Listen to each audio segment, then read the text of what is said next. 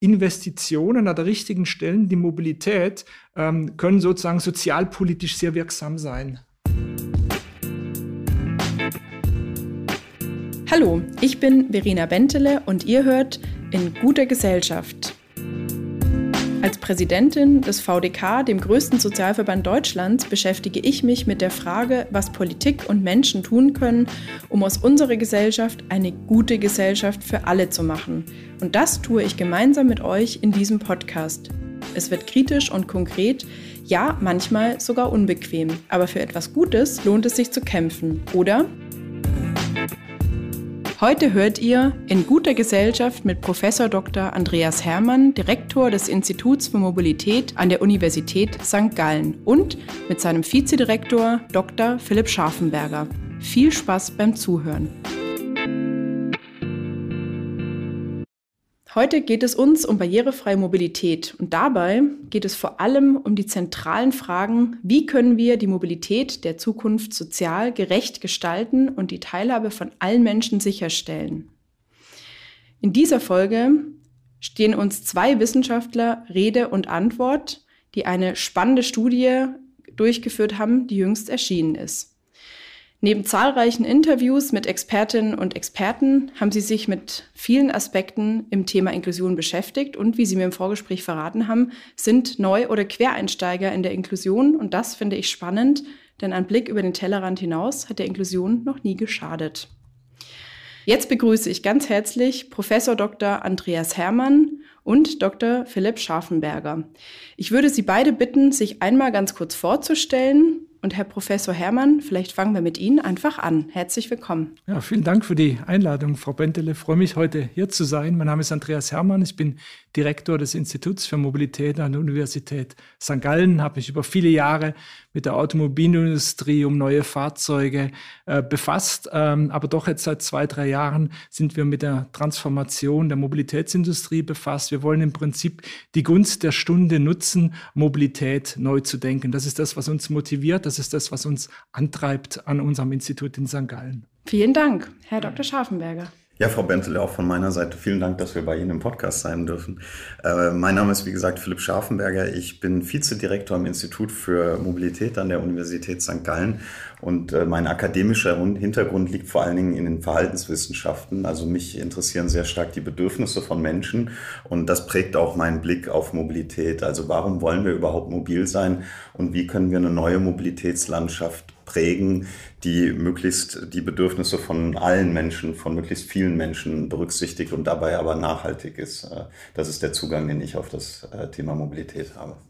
Ganz herzlichen Dank. Dann steigen wir doch direkt ins Thema ein. Sie haben schon ein paar Aspekte erwähnt, mit denen sich Ihr Institut beschäftigt, aber vielleicht können Sie es noch mal so ein bisschen spezifizieren, vielleicht auch anhand äh, konkreter Projekte. Und was mich interessieren würde, wie genau kamen Sie zu dem Thema Inklusion und barrierefreie Mobilität? Ja, wir ähm, benutzen die Verkehrsträger, ich nehme jetzt vor allem Zug und Auto, im Grunde seit 130 Jahren gleich. Die haben sich zwar technologisch entwickelt, aber die Art, wie wir sie verwenden, hat sich überhaupt nicht verändert. Die Automobilindustrie hat seit ewiger Zeit das gleiche Geschäftsmodell. Der Mensch kauft das Auto, der Mensch fährt das Auto. Und die einzige Schnittstelle zwischen diesen zwei landgebundenen Verkehrsmitteln ist im Prinzip der Park-and-Ride-Parkplatz. Und das ist seit Jahrzehnten gleich. Und jetzt stehen wir in einer Phase, in der wir durch Technologie technologische Veränderungen Chancen haben, diese Mobilität neu zu gestalten. Wir reden über autonomen Verkehr, über autonome Fahrzeuge, die auch in München äh, in diesem Jahr eingeführt werden sollen. Wir reden über Multimodalität, wo wir die verschiedenen Verkehrsträger miteinander verzahnen. Und das sind Chancen, ähm, Mobilität für alle Bevölkerungsteile, für alle Gruppen der Bevölkerung zugänglich zu machen. Denn immerhin, äh, die Mobilität, wie wir sie heute organisieren, schließt Menschen aus oder macht ihnen den Zugang zumindest äh, nicht leicht in diese Mobilitätswelt. Ja, vielleicht können wir einfach direkt zu Ihrer Studie auch nochmal kommen. Was äh, war die zentrale Frage Ihrer Studie und vor allem auch, wen haben Sie befragt? Also wer waren Ihre Expertinnen und Experten oder gibt es tatsächlich auch schon so viel Literatur, dass die Experten gar nicht so im Vordergrund standen? Vielleicht erzählen Sie den Hörerinnen und Hörern auch mal ein bisschen was zum Aufbau Ihrer Studie. Ja, ich kann gern was über die Methodik sagen. Also wir haben zum einen Experten wir, äh, interviewt, wir haben aber auch Papers gereviewt, also Papers, die zu dem Thema existieren.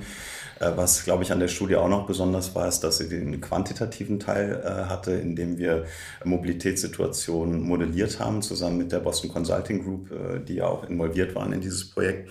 Vielleicht aber vorneweg nochmal, worum ging es eigentlich in dieser Studie? Wir wollten letztlich äh, untersuchen, wie man Mobil mit Mobilität Inklusion fördern kann, beziehungsweise wie man mittels Mobilität benachteiligte Bevölkerungsgruppen unterstützen kann. Und dieses, das, das Thema Inklusion, äh, das, den Begriff Inklusion haben wir bewusst relativ weit gefasst äh, in dieser Studie. Wir haben im Prinzip alle Personengruppen äh, betrachten wollen, die in irgendeiner Form benachteiligt sind und haben uns da aber primär fünf Personengruppen dann rausgepickt. Äh, zum einen Personen mit finanzieller Benachteiligung, Personen, die in irgendeiner Form körperlich äh, beeinträchtigt sind, sowie psychisch oder intellektuell äh, beeinträchtigt sind. Ältere Menschen, Frauen haben wir uns auch angeguckt hinsichtlich ähm, dem Thema Sicherheit, gerade auch im Mobilitätskontext. Ähm, und Personen, die in irgendeiner Form Migrationshintergrund haben. Und und da wollten wir gucken, können wir mittels Mobilitätsangeboten zu deren Teilhabe an der Gesellschaft beitragen. Äh, zu Ihrer Frage aber nochmal zurückkommt, also die Experteninterviews hatten da eine, eine, sehr wichtige Rolle. Wir haben insbesondere in Berlin mit ähm, äh, mit Experten aus unterschiedlichsten Bereichen, aus dem Bereich der Unternehmen gesprochen, aus dem Bereich der sozialen Verbände. Deswegen hatten wir damals auch die Ehre und das Vergnügen, mit Ihnen über das Thema zu sprechen. Wir haben mit Personen aus der Politik gesprochen, also der Senatsverwaltung in Berlin, die für das Thema Mobilität und Inklusion zuständig ist und, und haben versucht, da ein möglichst holistisches Bild zu bekommen. Das natürlich auch in den anderen Städten in Chicago und in Peking, die wir untersucht haben.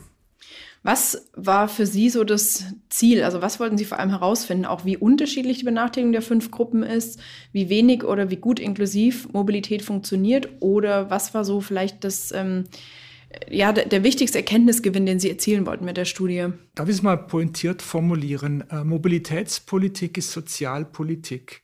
Ähm, ich will jetzt mal ein Beispiel sagen, äh, in, äh, in Chicago. Wir haben dort im Süden äh, der Stadt Menschen, die haben im Prinzip kaum eine Chance, ohne eigenes Auto aus ihrem Quartier herauszukommen. Wenn man diesen Menschen nun Anbindung schafft an den öffentlichen Verkehr beispielsweise oder an On-Demand-Shuttles, da kann man sich vieles vorstellen, dann können die plötzlich Tausende von Arbeitsplätzen mehr erreichen, haben damit Chancen, äh, einen sozialen Aufstieg zu erreichen, haben Chancen, Kinder in Ausbildung zu bekommen, haben auch Chancen, äh, am, am, ähm, äh, an der medizinischen Versorgung teilzunehmen. Und das sind, das sind die Dinge, die uns motiviert haben, sozusagen zu sagen, jawohl, Investitionen an der richtigen Stelle, die Mobilität, ähm, können sozusagen sozialpolitisch sehr wirksam sein. Mhm. Vielleicht ähm, ist das für mich auch nochmal ein ganz guter, eine gute Möglichkeit für einen Einschub. Wir sind in einem Bündnis sozialverträgliche Mobilitätswende, wo es genau darum geht, wie sozial gerecht ist eigentlich unsere Mobilität und wie kann aber natürlich auch das Umfeld der Mobilität und die Erstellung der Mobilität, wie zum Beispiel die Arbeitswelt, ähm, so umgebaut werden, dass sie eben auch sozial verträglich ist, klimaverträglich und eben auch den Bedürfnissen aller Menschen gerecht wird. Und das ist natürlich auch noch ein Punkt, der für viele unserer Mitglieder ganz spannend ist. Barrierefreiheit als auch ein großer Begriff nützt ja sehr vielen Menschen, nicht nur den circa 13,5 Millionen Menschen mit Behinderung in Deutschland, sondern genauso einem Vater, der mit einem Kinderwagen vor einer Treppe steht, einer Frau, die sich beim Inlandskaten das Bein bricht. Was war da für Sie vielleicht auch nochmal eine interessante Erkenntnis, die Sie gewonnen haben und mit unseren Hörerinnen und Hörern teilen können, wo einfach auch der Nutzen der Mobilität im sozialen Kontext, wie Sie es gerade genannt hatten, äh, wo da vielleicht auch ein großer Nutzen liegt, den man nicht so im ersten Zusammenhang sieht? Also äh, Im Vorgespräch, Frau Benteler, hatten Sie auch über die Unterschiede der verschiedenen Kontexte gesprochen. Also ich glaube, wir haben zum einen Unterschiede in den Städten, äh, die wir uns angeguckt haben. Da kann ich gleich kurz was zu sagen. Wir haben aber auch Unterschiede in den Zielgruppen, die wir uns angeguckt haben, in den Zielsegmenten. Und was wir sehr interessant fanden, ist, dass gerade wenn es um das Thema ähm, Inklusion und Mobilität geht, Personen mit psychischen Beeinträchtigungen, mit geistigen Beeinträchtigungen häufig im ersten Moment erstmal vergessen werden. Es geht relativ schnell um Personen mit einer physischen Beeinträchtigung, äh, aber wir haben erst relativ spät in den Expertengesprächen, die wir geführt haben, kam das Thema äh, psychologische geistige ähm, Beeinträchtigung ins Spiel und haben damals auch mit den Organisatoren von den Special Olympics, äh, die jetzt im kommenden Jahr in Berlin stattfinden, gesprochen und die sich ja das Thema auch auf die Agenda geschrieben haben für die Bedürfnisse von Personen mit geistiger Einschränkung ähm, äh, diese, die Bedürfnisse von denen zu, äh, zu kommunizieren in die Gesellschaft. Und ich glaube, ein interessantes Thema ist da, wie kann man ähm, Mobilität umgestalten, dass äh, Personen mit geistiger Einschränkung, dass die sich in einem, in einem öffentlichen Nahverkehr zum Beispiel zurechtfinden. Und da ist ein wichtiger Faktor, dass wir die ganzen Prozesse, die da existieren, also das Ziehen eines Tickets, das Zurechtfinden auf den Karten, ähm, dass man das vereinfacht. Und Davon haben natürlich zum einen diese Zielgruppen was, davon haben aber auch viele andere Zielgruppen was, wie Sie es eben gesagt haben. Also wir kennen das alle. Wenn wir als Touristen in eine fremde Stadt kommen, stehen wir meistens erstmal ganz äh, verwirrt vor diesen Automaten und wissen gar nicht, was wir jetzt für ein Ticket ziehen sollen und, und wie wir uns da fortbewegen. Und ich glaube, ähm, viele, wie Sie es auch gesagt haben, viele äh, Maßnahmen, die, die uns da zu Ohren gekommen sind, über die wir nachgedacht haben, von denen profitiert letztlich auch eine breitere Gesellschaft. Das wäre meine Antwort mhm. auf, auf die Frage. Dankeschön. Gut, Sie haben drei Städte untersucht, Berlin, Chicago und Peking. Jetzt kenne ich persönlich das Verkehrssystem in Berlin natürlich am besten. In den anderen beiden Städten war ich immer nur als Touristin und habe mich da nicht so intensiv natürlich im Alltag mit den Verkehrsmitteln fortbewegen müssen, zumal nicht allein. Von daher kann ich da selber nicht so viel zu sagen, aber das würde natürlich mich schon sehr interessieren, wie inklusiv im Vergleich auch zu den anderen beiden Städten ist denn eigentlich das Verkehrssystem in Berlin? Weil ich fluche manchmal ganz schön darüber. Von daher, vielleicht können Sie jetzt mich und viele andere hier motivieren und sagen, eigentlich äh, hast du es noch ganz gut hier in Berlin. Äh, ja, also ich glaube, so ist es auch. Ähm, als wir die Gespräche über Berlin geführt haben, hat man halt rausgespürt, dass gerade die Berliner, die haben so eine Hassliebe zu ihrer BVG. Also auf der einen Seite wird da viel kritisiert, gleichzeitig lieben die Berliner auch ihre BVG. Und wenn man sich Studien anguckt, dann schneidet die BVG grundsätzlich schon sehr gut ab. Was, was, also das heißt nicht, dass man da noch was optimieren kann, aber sie schneidet grundsätzlich sehr gut ab im, im internationalen Vergleich. Und wenn wir uns die drei Städte angucken, ohne jetzt zu pointiert da irgendwelche ähm, äh, Rangfolgen äh, mitgeben zu möchten oder kommunizieren zu möchten. Aber Berlin ist da sicherlich die Stadt gewesen, die am fortschrittlichsten ist. Ähm, Andreas Hermann hat ja auch gerade schon das Beispiel von Chicago gemacht. Ich glaube, Andreas, du willst ohnehin gerade noch was hinzufügen. Ja, äh, es ist natürlich auch leicht, im, in Berlin den öffentlichen Verkehr zu organisieren im Vergleich zu Chicago. Ja. Chicago hat eine unglaubliche Ausdehnung. Und wenn man sich da vorstellt, wie soll ich eigentlich eine, eine Bahn, zum Beispiel eine Straßenbahn oder einen Nahverkehrszug organisieren, wie, wie sollen die Schienen gelegt werden in einer Region, die im Prinzip unendlich groß ist. Ne? Das heißt, dort braucht es ganz andere Lösungen. Da braucht es vielleicht Shuttle-Services, die, die Menschen erstmal zu Bahnhöfen oder Stationen hinbringen, vielleicht sogar Mikromobilität in einigen äh, Fällen. Äh, durch die Dichte, die wir einfach in Berlin haben, ist es natürlich leichter, äh, diesen, diesen Verkehr ähm, über den Nahverkehr, über den schienenbasierten Nahverkehr zu organisieren. Was sind so die Innovationen, die vielleicht in Chicago oder Peking schon gelebt werden, schon erprobt sind, die aber auch für Deutschland, für Berlin oder auch andere Metropolen oder vielleicht ja auch den ländlichen Raum, also die Ausdehnung von Chicago kann ja auch vielleicht bei uns eine Benchmark für den ländlichen Raum sein. Gibt es da innovative Ansätze, wo Sie sagen, da kon konnten wir aus der Studie jetzt wirklich auch was mitnehmen nach Deutschland? Ja, also ich glaube, es gibt verschiedene Faktoren, auf denen man diese Städte, ich komme gleich nochmal konkret auf die Frage zu, aber es gibt, glaube ich, verschiedene Faktoren, auf denen man, verschiedene Ebenen, auf denen man diese Städte vergleichen kann. Das eine ist sicherlich die Historie der Stadt, der, die Struktur der Stadt, die hat irgendwie einen Einfluss drauf, wie inklusiv die ist. Äh, die, grundsätzlich die Fortschrittlichkeit des Mobilitätssystems, da ist Berlin einfach sehr, sehr weit. Äh, auch die soziale Orientierung des Kontextes. Also ich glaube, wir Deutschen gelten ja im Vergleich, wenn die Amerikaner auf uns Deutsche gucken, dann gelten wir immer fast schon als Kommunisten. äh, also wir sind einfach sozialer, glaube ich, grundsätzlich auch in unserer Politik und das merkt man dann auch in der ganzen Diskussion rund um Inklusion, wenn, wenn man die Städte vergleicht. Aber es gibt auch noch weitere interessante Faktoren, wie zum Beispiel Bausubstanz oder Denkmalschutz, äh, die, die in Berlin ja auch eine Rolle spielen und zum Teil auch eine andere Rolle als in Chicago. Aber jetzt auf Ihre ursprüngliche Frage zurückkommen. Also ich glaube, wir können uns ein, zwei Kleinigkeiten von denen abgucken, aber grundsätzlich sind wir hier in, Berlin oder in Deutschland gar nicht schlecht aufgestellt. Wir haben jetzt im Rahmen der Studie für Chicago primär oder sehr stark auch On-Demand-Shuttles äh, kalkuliert und geguckt, was könnten die für einen Einfluss haben, um Personen mittels solchen Shuttles in, den, in das Netzwerk des öffentlichen Nahverkehrs zu bekommen. Ähm, das hat in Chicago funktioniert das sehr gut. In einer Stadt wie in Berlin brauchen wir das gar nicht so stark, weil das Netzwerk ohnehin sehr feingliedrig ist. Also da hat das schon auch noch einen Einfluss und gerade in außerstädtischen Bereichen kann das sehr attraktiv sein. Aber es ist nicht so zentral, wie es, äh, also es ist in Berlin nicht so zentral, wie es grundsätzlich in Chicago ist. Vielleicht noch eine Ergänzung dazu und das erleben wir eigentlich in allen drei Städten. Das sehen wir in allen drei Städten, die wir uns angeguckt haben. Das ganze Thema äh, Gentrifizierung, das spielt natürlich in Chicago eine Rolle. Andreas Herrmann hat es vorhin angesprochen, dass es in Chicago außen gelegene Bezirke gibt, bei denen die, die Menschen, die da leben, Schwierigkeiten haben, überhaupt zu ihren Jobs zu kommen. Äh, das haben wir jetzt in Berlin nicht ganz so stark, weil das sehr polyzentrisch ist und die Leute grundsätzlich nicht so weite Wege in Berlin zurücklegen müssen oder wenn sie sie zurücklegen müssen, ein gutes ÖPNV-System haben. Trotzdem beobachten wir in Berlin diese Tendenz hin zur Gentrifizierung und ich glaube, dass das Thema zusammen oder der Zusammenhang Inklusion, Gentrifizierung, Mobilität illustriert auch nochmal sehr schön, wie facettenreich und wie, wie stark verbunden Mobilität mit anderen Bereichen des Lebens ist. Gentrifizierung ist aus verschiedensten Gründen ähm, äh, auch aus Mobilitätssicht sehr, sehr interessant, weil wenn ich wenn ich das Problem der Gentrifizierung in einer Stadt habe, dann bedeutet das, dass ich Personen, die sozio sozioökonomisch ohnehin schon benachteiligt sind, in Bereiche der Stadt drücke, die vielleicht, die ohnehin noch mal weniger attraktiv sind, die aber auch ein schlechteres Mobilitätsangebot äh, haben.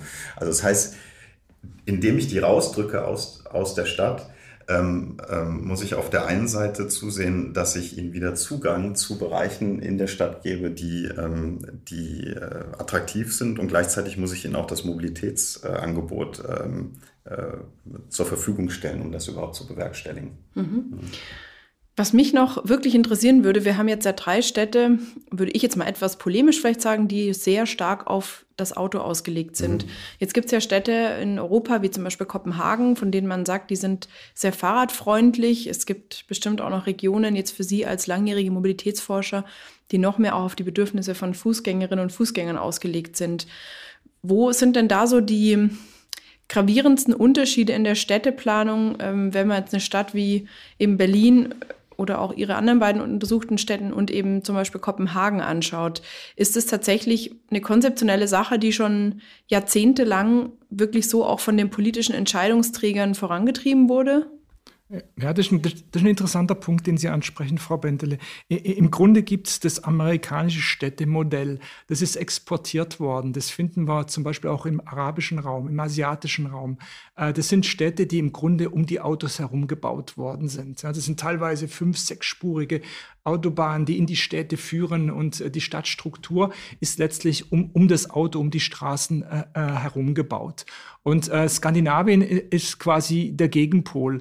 Äh, dort erleben wir im Moment eine, eine, eine Bewegung, Sie haben es angedeutet, Kopenhagen, Oslo, Stockholm, wo es darum geht, mehr, das Auto mehr oder weniger aus der Innenstadt zu verbannen. Kopenhagen und auch Stockholm, die nehmen jedes Jahr drei, vier, fünf Prozent der Parkplätze aus dem System raus, äh, ver verkleinern die Straßen, verengen die Straßen, machen die, die, die äh, Wege für Fahrräder, für Fußgänger, für Mikromobilität äh, breiter, ähm, versuchen diese Intermodalität zwischen den Verkehrsträgern zu spielen. Das heißt also, jeder Verkehrsträger hat einen bestimmten Platz aber der wird sozusagen neu verhandelt und neu zugewiesen. Und äh, da, glaube ich, äh, können wir sehr viel lernen vom skandinavischen Modell, dass diese Tradition des Autozentrierten nicht so äh, in sich trägt, äh, wie wir das aus dem amerikanischen Modell kennen. Mhm. Dankeschön. Gut, Sie hatten einige Handlungsempfehlungen in Ihrer Studie als eins der Ergebnisse kommuniziert und veröffentlicht. Und die wollen wir uns jetzt mal so ein bisschen genauer anschauen. Ein Handlungsergebnis, das ich natürlich gut finde. Inklusion muss oberste Priorität bei allen Entscheidungsträgerinnen und Entscheidungsträgern haben. Jetzt ist natürlich aber die gute und spannende Frage, die ich mir dann gestellt habe, wie kommen Entscheidungsträgerinnen und Entscheidungsträger zu ihren Entscheidungen? Wie kann man frühzeitig Menschen und Organisationen so gut einbinden und einbeziehen, dass sie die Entscheidung auch noch beeinflussen können? Was waren da Ihre wichtigsten Ergebnisse, die Sie zu dieser Handlungsempfehlung gebracht haben? Ja, also wir sind zu dieser Handlungsempfehlung gekommen, wie Andreas Hermann das vorhin gesagt hat, weil wir einfach gerade eine wahnsinnig große Chance sehen, im Mobilitätskontext äh, substanziell Veränderungen vorzunehmen. Und da auch das, das Thema ist einfach auf der Agenda von Politikern. Und was wir aber in der Studie erlebt haben, und das passt auch nochmal zu dem, was wir vorhin besprochen haben, wir haben ja mit ganz unterschiedlichen ähm, Stakeholdern, mit ganz unterschiedlichen Parteien gesprochen, die da irgendwie einen Bezug zum Thema Inklusion und Mobilität haben. Und was wir erlebt haben, ist, dass dieser Austausch der Gruppen untereinander miteinander, dass sehr, sehr wichtig ist, um frühzeitig in der Entwicklung von solchen neuen Mobilitätsleistungen das Thema Inklusion mit, mit zu berücksichtigen. Wir kommen dann nachher noch darauf zu sprechen. Ich glaube, wir haben viele Chancen, wenn es um Inklusion und neue Mobilitätsformen gibt. Es gibt aber auch gewisse Risiken, die damit verbunden sind. Und deswegen ist der frühzeitige Austausch da wichtig. Ähm, also ich glaube, es muss einfach Gefäße geben, ähm, in denen die, die Stakeholder aus diesen unterschiedlichen Gruppierungen regelmäßig zusammenkommen und sich austauschen. Und ich glaube, eine ganz wichtige Erkenntnis aus der Studie ist, dass Personen, die in irgendeiner Form benachteiligt sind, die richtige Lobby brauchen, um ihre Interessen auch in diese Entscheidungsprozesse mit einzubringen. Und ich glaube, da ist zum Beispiel auch die Rolle vom VDK oder von anderen Sozialverbänden extrem wichtig, um, um diese Interessen in die Entscheidungsprozesse letztlich mit einzubeziehen. Stadtplanung hat auch bislang viel zu tun mit Verkehrsbewältigung. Und es wird sozusagen, ich will nicht sagen, dass es eindimensional ist, da kommen noch andere Aspekte dazu. Aber so dieses Holistische, was Sie äh, eingefordert haben, Frau Bendel, ist, ist völlig richtig. Ähm, es braucht diese, die, diese ganzheitliche Betrachtung, die Interessen der verschiedenen Bevölkerungsgruppen von Anfang an. Und ähm, es braucht sozusagen diesen größeren Wurf äh, in der Entwicklung von, von Städten und Verkehrssystemen. Und ähm, ich bin hoffnungsvoll, weil in, in, in Skandinavien, Sie haben es vorher erwähnt, sehen wir solche Beispiele und äh, es wäre jetzt äh, sinnvoll, hier in Deutschland äh, diese Konzepte zu importieren. Mhm. Was ich mich immer frage, inwieweit die Freiwilligkeit hier als handlungsleitendes Prinzip, äh, in Anführungsstrichen Prinzip funktioniert und ich meine immer nicht so richtig gut. Also ähm, Sie als Schweizer, Herr Professor Hermann, werden es wissen, wir sind ja ein sehr demonstrationsfreudiges Völkchen und äh, gegen Projekte wie Stuttgart 21 ist äh, lang und ausführlich und ausdauernd demonstriert worden. Und auch da ist natürlich das Thema Inklusion und Teilhabe ein Aspekt. Es war natürlich längst nicht der, der einzige. Da waren auch Kosten- und Umwelttechnische äh, Gründe ein Demonstrationsgrund oder mehrere Demonstrationsgründe. Aber ähm, was ich immer wieder feststelle, dass diese Freiwilligkeit der Partizipation und der Beteiligung oft eben dazu führt, dass sie eben nicht gemacht wird oder zu spät, wenn der Ärger schon sehr groß ist. Ist das eine, auch was, was Sie aus der Studie bestätigen können, dass es dazu geregelte und regelhafte Formate bräuchte, schon zu Beginn von der Verkehrsplanung, Städteplanung, Planung von neuen Verkehrsmitteln? Äh, Sie, Sie, haben völlig recht. Äh, Mobilitätsverhalten ist tief gelernt, tief verwurzelt, über Generationen vererbt. Und mittendrin in Deutschland, das ist halt so, hat ja auch viele Vorteile gehabt, äh, das Automobil. Ja? Und äh, um, um sozusagen dieses Verhalten ein Stück weit zu verändern, äh, da braucht es schon ähm, wahrscheinlich Zuckerbrot und Peitsche, so wie Sie es gerade gesagt haben. Also äh, irgendwo auch den Regulator der Einschränkungen vornimmt, aber vielleicht auch Anreize dort, wo, wo es möglich ist. Und ähm, ähm, das würde ich schon als den, den, den Weg sehen. Äh, wir brauchen hier eine, eine ganzheitliche Intervention, eine ganzheitliche Perspektive, die durchaus alle Instrumentarien äh, in, ins Kalkül zieht, die zu einer Verhaltensveränderung führen. Ja, das ist vermutlich ist das der entscheidende Hebel, um diese Mobilitätswende hinzubekommen. Die Technologie ist nicht der Engpass. Also ist Eng der Engpass, ähm, Herr Dr. Scharfenberger, schaue ich Sie vielleicht auch als Verhaltensforscher, nee, würden Sie euch nicht bezeichnen, aber als jemand, der sich intensiv mit dem Verhalten, Verkehrsverhalten beschäftigt, nochmal an, ähm, ist das Thema Verhalten, auch Mobilität als Ausdruck von Freiheit, ist das eigentlich eher vielleicht auch der Punkt, warum viele Menschen im Bereich von Mobilität sehr schnell auch sehr ja, unzufrieden fordernd sind, ja auch zu Recht natürlich, wenn sie davon ausgenommen sind, dass das natürlich zu sehr viel Verärgerung führt. Ist das tatsächlich vielleicht eher der Hintergrund nochmal, dass ähm, wir das sehr schnell mit unserer persönlichen Freiheit zusammenbringen? die natürlich auch bei den benachteiligten Gruppen ja wirklich auch nachweislich eingeschränkt ist. Also wenn man einen Rollstuhlfahrer am Bahnhof gesehen hat, der keine Hebebühne kriegt, da kann ich jeden Ärger verstehen. Mhm. Ist ja auch eine Einschränkung der Freiheit in irgendeiner Weise. Also definitiv ist es eine Einschränkung der Freiheit und ich glaube, äh, im, im, allgemeinen Kontext haben wir einfach konventionalisiert, wie, ähm, wie Mobilität zu funktionieren hat, wie wir uns das vorstellen und wir empfinden das auch als Freiheit. Ich glaube, das ist jetzt die große Chance, die wir haben mit der Mobilitätswende, die gerade stattfindet, da auch eine Freiheit zu erzeugen für Personen, die bisher von dem Mobilitätsangebot, äh, das existiert, noch nicht so stark äh, profitieren konnten. Da kommen wir nachher sicherlich noch auf einige konkrete Punkte, wie sowas aussehen kann. Ich meine, wir hängen die Freiheit enorm hoch, mit 250 über die Autobahn fahren zu dürfen. Ja, man hat es ja gesehen im Vorfeld der Koalitionsverhandlungen. Es war ja nicht möglich, Tempo 130, 140 oder 150 durchzusetzen, äh, offenbar äh, in Deutschland. Und das zeigt natürlich schon, welche Rolle quasi äh, diese Form der Freiheit ähm, spielt in unserem Land. Ich habe da grundsätzlich nichts dagegen, würde mir aber dann wünschen, dass diejenigen, die sagen, freie Fahrt für freie Bürger, aber dann auch bitte freie Fahrt für alle Menschen. Ja? Und nicht nur für die, die hinterm Steuer selber sitzen können und dann ähm, mit 200 über die Autobahn fahren können. Also hier, hier braucht es einen, einen Perspektivenwechsel und der muss jetzt auch, das würde ich mir wünschen, aus dem Verkehrsministerium heraus initiiert werden. Ja, da bin ich sehr enttäuscht, aber das ist eine persönliche Meinungsäußerung.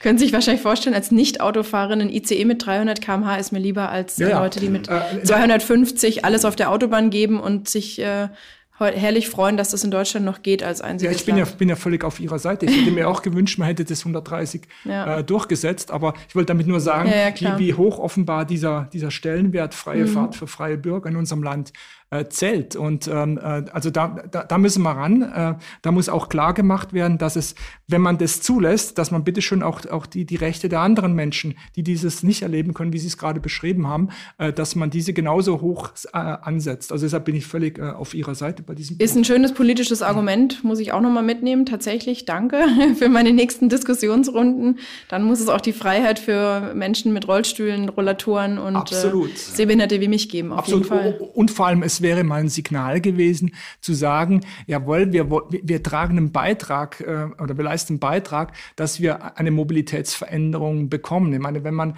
nicht mal diese Veränderung auf 130 oder 150 in der Höchstgeschwindigkeit hinbekommt, dann ist natürlich nicht so allzu viel Hoffnung da, wie man denn die großen Veränderungen, über die wir hier gerade gesprochen haben, bewältigen wollen. Und vielleicht noch als Ergänzung dazu, also ich glaube, viele von diesen Themen, also wie wie wir Mobilität mit Freiheit zum Beispiel in Verbindung bringen, das sind Konventionalisierungen. Wir haben einfach in, in Deutschland haben wir eine Autokultur und, und die Menschen sind daran gewöhnt, dass sie diese Freiheit haben. Konventionalisierung kann man aber durchaus auch auf der einen Seite freiwillig umkonventionalisieren. Ich glaube, da spielen Meinungsführer eine sehr große Rolle. Äh, aber freiwillig wird es nicht immer funktionieren. Ich glaube, bei der einen oder anderen Stelle brauchen wir einfach auch eine Gesetzgebung und vor, hinter der Gesetzgebung Strukturen, Lobby, äh, Lobbyarbeit, die diese Interessen der Personen, die durch die Gesetzgebung gestärkt werden, damit mitpushen. Ja. Mhm. Und das bringt uns ja schon fast zu Ihrer nächsten Handlungsempfehlung, die da heißt, um Inklusion durch Mobilität zu realisieren, muss sowohl Angebot als auch Nachfrage berücksichtigt werden. Was verstehen Sie darunter? Ja, also wir haben bisher da noch gar nicht drüber gesprochen. Wir haben jetzt immer über Expertengespräche äh, und, und äh, quantitative Studien, die wir im Rahmen dieser Studie äh, durchgeführt haben, gesprochen. Aber ich glaube, ein, Mobilitätssystem, das besteht halt nicht nur aus dem Angebot, der Infrastruktur, die ich zur Verfügung stelle, sondern auch den Menschen, die dieses Angebot äh, verwenden. Und eine Sache, die wir sehr stark gelernt haben, äh, die uns auch immer wieder von den Experten mitgegeben wurde, ist, wenn wir über Personen mit, ähm, mit Einschränkungen, mit Beeinträchtigungen sprechen, müssen wir vor allen Dingen auch mit ihnen sprechen, wenn es ums Thema Mobilität geht. Also wirklich mal mit Personen sprechen, die im Rollstuhl sitzen, mit Personen sprechen, die äh, finanziell benachteiligt benachteiligt sind und rausfinden, was haben die denn eigentlich für Bedürfnisse. Also das haben wir mit Nachfrage gemeint. Äh, wie, wie können wir diese Nachfrage, die da existiert, berücksichtigen? Aber auch das, was ich vorhin schon erwähnt hatte, wir müssen uns auch die Städte angucken. Wir haben zwar verschiedene grundsätzliche ähm, Lösungsansätze in der Studie rausgefunden, wie man Mobilität inklusiver gestalten kann, aber es kommt auch immer auf die Stadt an. Ähm, ist es eine polyzentrische Stadt, äh, dann habe ich vielleicht ohnehin kürzere Wege. Ist es eine sehr große unizentrische Stadt. Ähm, äh, wie ist, wie ist äh, das politische System in, in, in dem Kontext? Äh, wie sozial, äh, ausge, äh, wie sozial ist so eine Stadt ausgeprägt? Ist das politische System ausgeprägt?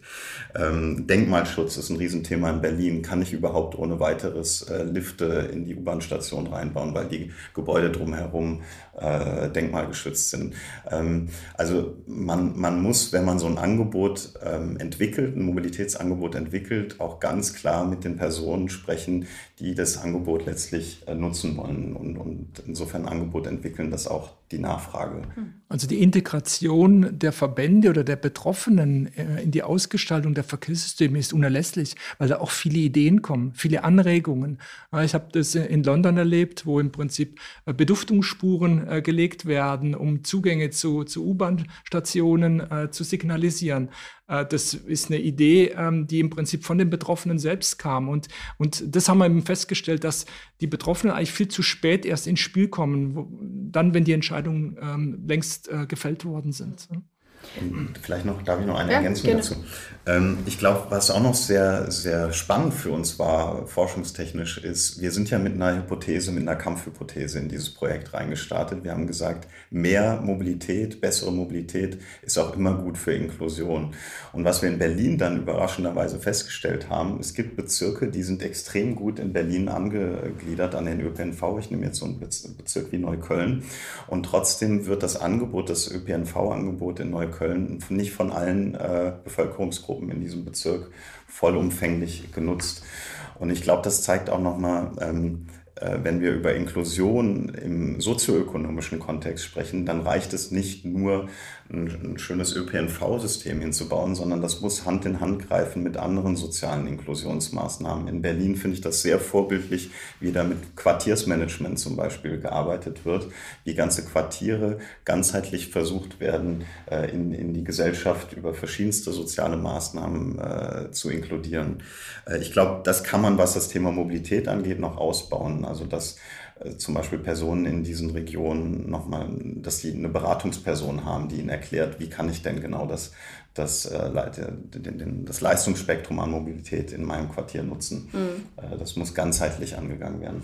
Aber das Spannende an der Nachfrage ist ja schon, dass sie auch ja immer so entsteht, was können sich die Betroffenen, der Kreis, die Gruppe derer, die befragt wurden, eben auch vorstellen? Was sind die mhm. momentan gültigen und gängigen Mobilitätskonzepte? Und auf die werden sich ja auch viele der Antworten beziehen. Das finde ich immer ganz interessant. Viele Menschen sagen ja, sie lassen das Auto nicht stehen, weil zum Beispiel ihrer Meinung nach die Bahn, die S-Bahn nicht so zuverlässig ist, weil man da immer wieder Ausfälle und Wartezeiten hat. Und ich als ähm, natürlich als jemand, die nicht sieht, permanent Bahnfahrende, denke immer, naja klar, ihr steht halt dafür im Stau. Und das ist genauso eine mhm. lange Wartezeit, wie wenn bei mir mal der Zug später kommt. Das finde ich auch nicht toll. Und da ärgere ich mich auch ein bisschen drüber, wenn ich Termine habe. Aber ähm, an sich kann einem das Gleiche ja mit dem Pkw auch passieren. Aber das finde ich immer spannend zum Thema Nachfrage. Wie kann man vielleicht auch das Nachfrageverhalten beeinflussen, jetzt neben dem, was die ähm, Mobilitätsnutzenden fordern sollten von der Politik. Was mhm. kann man vielleicht auch tun, um die Nachfrage ein Stück weit auch zu positiv zu verändern, zu beeinflussen, dass eben die Menschen auch offener sind für eben neue On-Demand-Konzepte, für Carsharing, für Fahrgemeinschaften in volle Innenstädte rein, auch vom Land ähm, und für andere Mobilitätsmöglichkeiten. Wie wäre da so Ihre Haltung zu, ob auch da vielleicht was nötig und möglich wäre, um das Nachfrageverhalten zu verändern? Ja, also Sie haben natürlich vollkommen recht, wenn man Personen fragt, was, was läuft denn schon gut, was läuft nicht so gut und was sollte besser, was sollte besser gemacht werden, dann fällt Ihnen das schwer, sich das vorzustellen. Da kommt mir natürlich, passt auch ganz gut zum Kontext, sofort Henry Ford in den Kopf, der, der doch vor, glaube ich, circa 130 Jahren mal gesagt hat, if I had my, if I had asked my customers what they wanted, they would have said a faster horse, weil sie sich ein Auto gar nicht vorstellen konnten. Also Sie haben vollkommen recht, es ist, äh, äh, nicht leicht, Personen die Aufgabe zu übertragen, was denn in Zukunft äh, besser, besser sein sollte. Ich glaube, äh, ein Projekt, an dem wir da gerade arbeiten, das in so eine Richtung geht, ist äh, das Future Mobility Lab, was wir gerade als Institut gründen, wo wir uns dieses Jahr 20 äh, bis 30 Haushalte im deutschen und im Schweizer Raum rauspicken wollen und diese Haushalte über mehrere Monate hinweg begleiten und coachen, wenn es darum geht, ihr Mobilitätsverhalten umzustellen. Und dann wollen wir die wollen wir zusammen mit denen daran arbeiten und ihnen doch eigentlich auch mal aufzeigen, welche Vorteile neue Mobilitätsformen ähm, oder ähm, multimodale Mobilitätsformen haben können. Ich glaube, das ist zum Beispiel ein schöner Weg, um Menschen an solche Formen ranzuführen. Und das wollen wir ganz bewusst auch heterogen gestalten von den Haushalten. Wir wollen da eher konservativere Haushalte drin haben. Wir wollen Haushalte mit höherem Einkommen, mit niedrigerem Einkommen. Wir wollen aber definitiv auch Haushalte damit drin haben, die in irgendeiner Form äh, durch Beeinträchtigung geprägt sind. Hm. Sie haben natürlich äh, recht mit dem Hinweis, Frau Bentele, dass, dass wir da ein, ein emotionales Verhältnis zum Fahrzeug haben. Ich meine, viele Leute geben in Autos Namen, viele Leute putzen ihre Autos jeden Samstag. Das führt natürlich zu einer besonderen Affinität äh, und, und natürlich auch äh, genau zu dieser Fehleinschätzung, wie Sie es vorher äh, beschrieben haben. Also das ist, ähm, die, das braucht einen ganzen Maßnahmenstrauß, ähm, der sicherlich durch so Anreize, durch, durch ähm, ähm, das Arbeiten mit dem Menschen gekennzeichnet ist, aber durchaus auch durch aktive Maßnahmen, Parkplatzreduktion, Straßen verengen, äh, das wird auch Teil äh, des Spektrums sein. Man wird es nicht nur durch Zureden schaffen, da bin ich überzeugt davon, weil einfach dieses Verhalten sehr, sehr tief verankert ist. Und die Automobilindustrie hat einen sensationellen Job gemacht äh, über die letzten 50 Jahre. Ja. Wir sind hoch emotionalisiert bei diesem Produkt. Es hat Sozialprestige, es hat soziale Anerkennung, die mit dem Produkt verbunden ist. Also das wird schon noch ein, ein, ein harter Weg, äh, das Mobilitätsverhalten äh, hier zu verändern, gerade in Deutschland. Auf jeden Fall. Also die Lobby ist da tatsächlich klasse und äh, der Arbeitsplatzverlust ist schon immer ein probates Mittel gewesen, um natürlich auch sehr viel Förderpolitik für den für das Automobil durchzukriegen, Steuervergünstigungen für die Anschaffung von Neuwegen und anderem mehr. Und äh, natürlich putzt auch niemand am Samstag die U-Bahn. Auch das ist sicherlich so als äh, ein Liebesbeweis und haptischer Bezug zu dem Verkehrsmittel sicherlich ein Riesenunterschied. Das ist äh, auf jeden Fall ein Thema, wo man sich aber vielleicht überlegen sollte, wie die Emotionalisierung und die emotionale Verbundenheit zu anderen Verkehrskonzepten vielleicht ein bisschen höher wird. Auch das könnte ja ein interessanter Auftrag an die Berliner Verkehrsgesellschaft ja, und andere sein. Definitiv äh, schön, dass Sie das ansprechen, weil gerade der Vergleich zwischen den Städten hat auch nochmal gezeigt, da ist die BVG sicherlich nicht verkehrt. Ich hatte unterwegs, ich hatte vorhin schon gesagt, die Berliner haben eine Hassliebe zu ihrer BVG. Sie beschweren sich über das, was nicht funktioniert. Sie lieben sie aber auch und ich glaube, das liegt unter anderem äh, sicherlich an dem Produkt selbst, aber auch an der Vermarktung des Produktes. Und da, zei da zeigt sich auch noch einmal, wie, wie Marketing, wie Branding einen Einfluss nehmen kann auf, auf die Wahrnehmung von Mobilitätsmodi. Äh, und, und vielleicht schafft man es durch Marketing, Branding, bestimmte Mobilitätsmodi attraktiver zu, äh, in der Wahrnehmung zu gestalten, als, als sie es bisher waren. Um, ähm, äh, äh, ich glaube, die deutsche Automobilindustrie muss lernen, dass sie zukünftig Teil eines, eines Systems darstellt. Und äh, man kann sich durchaus äh, Automobile vorstellen, die vom, vom, vielleicht von einem Bahnhof dann autonom äh, in ein bestimmtes Quartier fahren. Da gibt es genug Raum für die Automobilindustrie, die, die ja wirklich äh, herausragendes geleistet hat in Deutschland, ihren Platz zu finden. Ähm, aber sie musste sich dazu auch bereit, bereit sein, sich weiterzuentwickeln, diese neuen Technologien aufzugreifen, versuchen Geschäftsmodelle damit in, in Zusammenhang zu bringen. Und das ist äh, das, was wir bislang als noch sehr zögerlich erleben. Mhm. Spannend finde ich natürlich dann auch Ihre nächste Handlungsempfehlung. Mobilitätssysteme sollten innovative, multimodale Verkehrslösungen umfassen und die binäre Sichtweise aller Auto versus öffentlichen Verkehr ein Stück weit überwinden. Was verstehen Sie darunter und was wären da eben gewinnbringende Ansätze, um inklusiver mobil zu sein? Ja, ich hatte es eingangs ähm, angedeutet, wir haben zwei landbezogene Verkehrssysteme, die im Prinzip komplett überschneidungsfrei bis auf die Park-and-Ride-Parkplätze nebeneinander her existieren. Und beide werden noch staatlich gefördert. Ne? Und ähm, es gibt im Grunde keinen, kein Miteinander. Und jedes Verkehrsmittel hat seine relativen Vorteile. Der Zug äh, auf der flachen Strecke zwischen den Städten, das Auto in der Feinverteilung ähm, innerhalb, äh, auf dem flachen Land sowieso, aber auch da in, in die Quartiere hinein.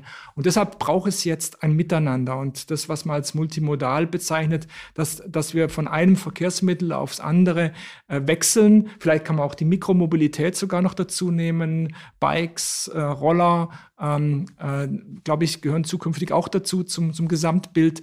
Und dieses Miteinander, äh, das braucht natürlich ein nahtloses, einen nahtlosen Übergang. Wir haben in der Schweiz sehr schöne Beispiele. In Zürich zum Beispiel kennen Sie vielleicht ähm, äh, da am Bahnhof, da, da kommt man sehr leicht vom vom, vom Zug auf den äh, E-Roller oder den, den, das E-Fahrrad. Also gibt es immer wieder so, so, so Insellösungen. Ich glaube, das müssen wir jetzt in großem Stile angehen. Jedes Verkehrsmittel an seinen richtigen Platz. Dass Sie mit den E-Scooters hier schon als Stichwort hinwerfen, finde ich super. Den greife ich doch gerne mal auf.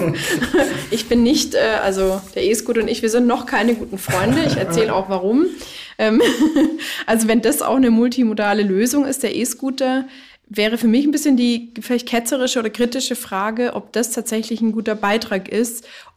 Oder vielleicht ist es einer, wird aber nicht so richtig gut umgesetzt. Also bei mir steht gerne mal in meiner Ein also in der Einfahrt in dem Haus, in dem ich wohne, stehen, werden E-Scooter abgestellt, weil da ein bisschen Platz ist und ich ähm, nehme natürlich ganz ehrlich und fairerweise dann auch immer erst so meinen Stock raus, wenn ich da schon aus der Einfahrt halb raus bin, weil da kenne ich mich mit dem Gehör gut aus mhm. und habe schon wirklich öfter Bekanntschaft mit E-Scootern gemacht. Also ich habe immer wieder blaue Schienbeine, was im Winter nicht so schlimm ist, sieht keiner. Aber mhm. toll ist es nicht und ich würde mir immer wünschen, ähm, dass man sich bei so einem Konzept auch schon mal vorher ein bisschen Gedanken macht, wie die Sicherheit äh, der Verkehrsteilnehmenden äh, beinhaltet ist oder um, äh, gewährleistet ist und ob das wirklich auch zur Entlastung beiträgt. Also in Zürich scheint es ja so zu sein. In München, Frankfurt und Berlin habe ich da ehrlich gesagt große Zweifel. Da landen die eher in der Spree, in der Isar oder im Main. Ja, da haben, da haben Sie völlig recht, ähm, Frau Beidle. Dieses Verkehrsmittel ist quasi on top zu allem bereits Existierenden gekommen und, und, äh, und wird da kreuz und quer abgestellt. Das, das erleben wir auch äh, in St. Gallen. Hinzu kommt sogar noch, dass in vielen Städten äh, diese E-Scooter gar nicht in die Tarifstruktur des Nahverkehrs integriert sind. Das heißt, man muss zusätzlich zur Nahverkehrsmonatskarte muss man meistens noch äh, diese E-Scooter äh, zusätzlich äh, bezahlen. Also das, das ist noch nicht ähm, äh, optimal gelöst. Ähm, vom, vom Grundsatz her scheint mir das schon eine, Möglichkeit zu sein, weil äh, man diese letzte Meile also der, der Weg von der Busstation, von der S-Bahn-Station äh, zum Haus oder zum Arbeitsplatz eigentlich damit über, äh, sehr gut bewältigen könnte, auch äh, sicherlich energieeffizient bewältigen könnte. Ähm, also ich würde ihn nicht von vornherein verwerfen, gebe aber zu, dass er ordnungspolitisch, wenn ich es mal so sagen darf, noch nicht eingebettet ist. In Paris zum Beispiel, die haben jetzt äh, die, die Regelung, dass, dass nur noch drei Anbieter agieren dürfen, dass es spezielle ähm, Parkplätze gibt. Also da, muss, da müssen wir vielleicht in unserem Verhalten auch noch etwas lernen, damit umzugehen. Ich sehe alle Ihre Punkte, möchte Sie aber vielleicht um ein klein wenig Geduld noch bitten, in der Hoffnung, dass wir es doch noch hinbekommen, weil ich würde Sie vom Grundsatz her nicht von vornherein verwerfen wollen. Ich lasse mich ein bisschen besänftigen, aber vielleicht nochmal die Frage, Sie hatten es ja auch vorher mit, der, mit dem Thema äh, Verhalten im Verkehr, ähm, ja. hatten wir schon drüber mhm. gesprochen und auch Partizipation ist hier auch vielleicht ein Stück weit ein Beispiel wieder geschaffen, dass von Anfang an die Partizipation vielleicht auch mit in Anführungsstrichen vulnerablen oder äh, etwas schwächeren Gruppen gar nicht stattgefunden hat, weil ich hätte das den Städteplanern gleich mal sagen können, dass das für mich besser wäre, es gäbe verschiedene, also ähm, festgelegte Parkplätze.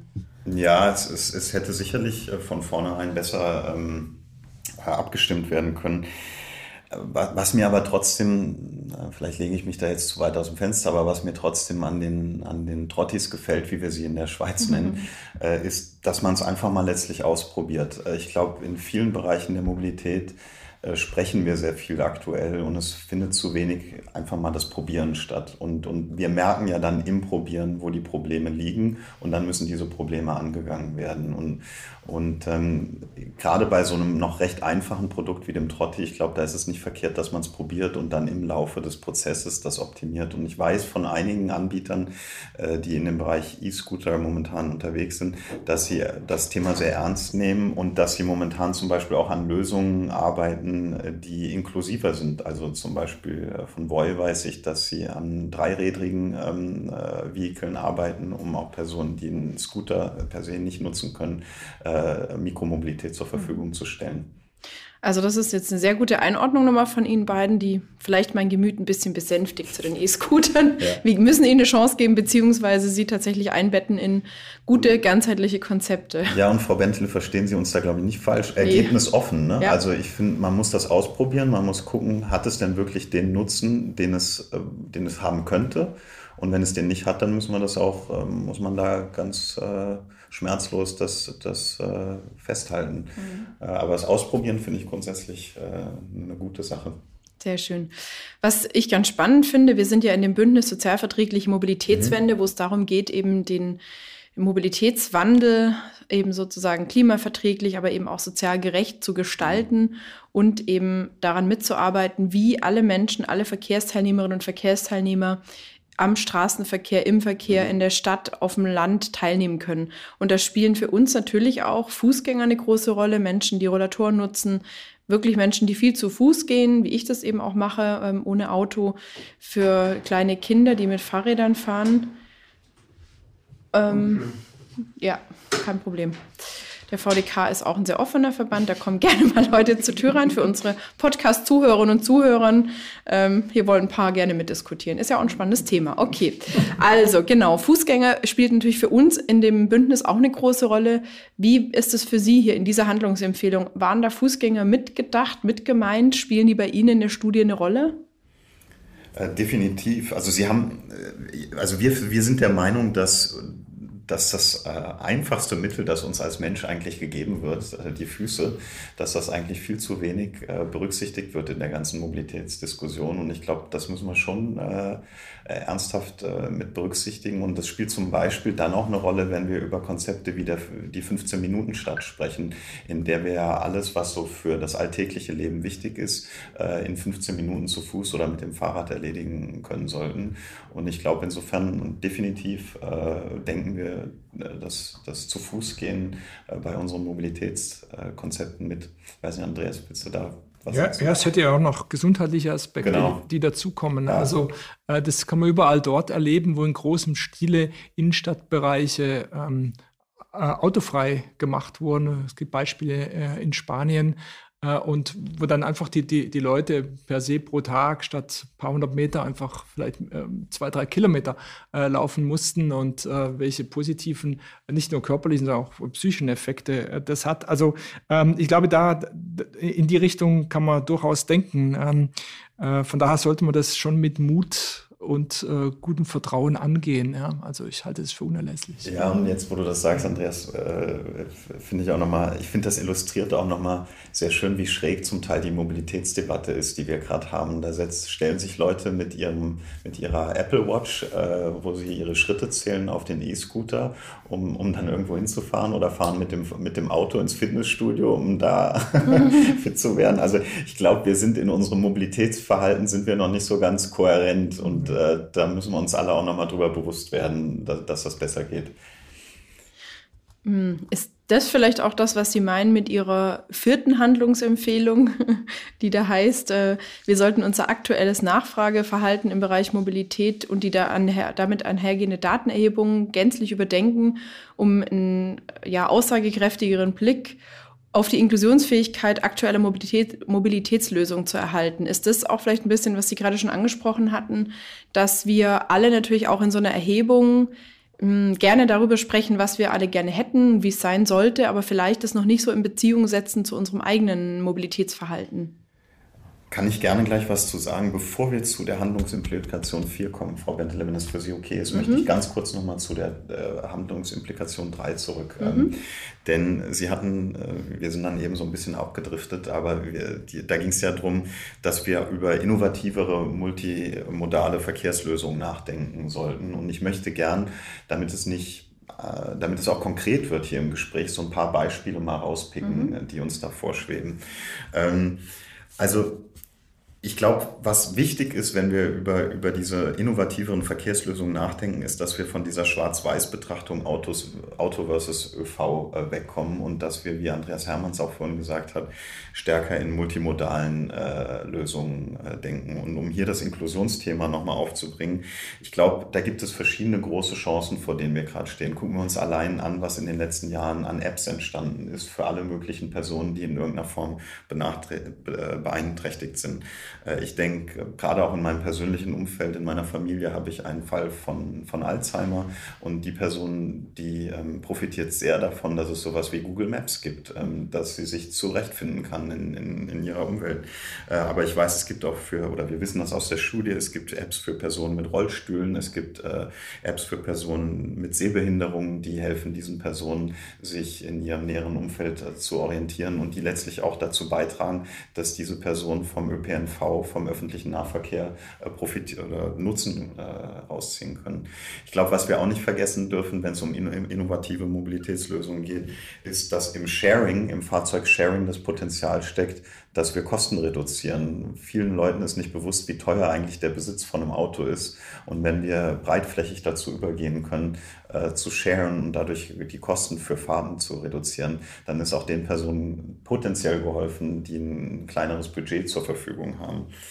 Ähm, aber ich glaube, bei all dieser Euphorie, es gibt noch viele weitere Beispiele, ähm, können wir gerne noch tiefer darauf eingehen, Frau Bentele, wenn Sie möchten. Es gibt schon auch Risiken, die wir betrachten müssen. Äh, Gerade wenn es um Apps geht, ähm, die können sicherlich auch Personen abhängen. Also wenn jemand nicht weiß, wie er eine App auf seinem äh, iPhone zu installieren hat, äh, wenn jemand kein Konto hat, keine Kreditkarte hat, mit der sie bestimmte Leistungen über Apps äh, bezahlen kann, dann ist schon auch das, die Gefahr, dass wir so eine Person von zukünftigen Mobilitätsleistungen ähm, exkludieren. Und ich glaube, diese Risiken, die müssen wir auch frühzeitig, wir kommen immer wieder zu dem Thema, wir müssen frühzeitig äh, die Personen, die sich in diesen Bereichen auskennen, zusammenbringen, um solche Entwicklungen frühzeitig äh, äh, anzuregen, dass, dass, dass sie positiv verlaufen. Ist für uns natürlich ein Riesenthema. Wir haben ja auch viele ältere Mitglieder im VDK, die eben keine Smartphones besitzen, genau. tatsächlich kein PayPal oder andere Online-Bezahlsysteme nutzen und ähm, die einfach mit vielen heutigen technischen Möglichkeiten sich auch mal schnell eine Verbindung oder eine aktuelle Information rauszusuchen am Bahnhof überhaupt nicht vertraut sind. Das ist ein Punkt, der mich immer sehr ärgert, dass äh, da die, Un die Durchsagen immer sehr ungenau sind, sehr ja. zeitverzögert kommen. Ich schaue halt alle fünf Minuten auf meine App und aktualisiere die, aber wer das nicht kann, hat da heute wirklich Riesenprobleme, gerade und insbesondere, wenn das Personal auch abgebaut wird und man gar nicht mehr so viele Servicestellen hat.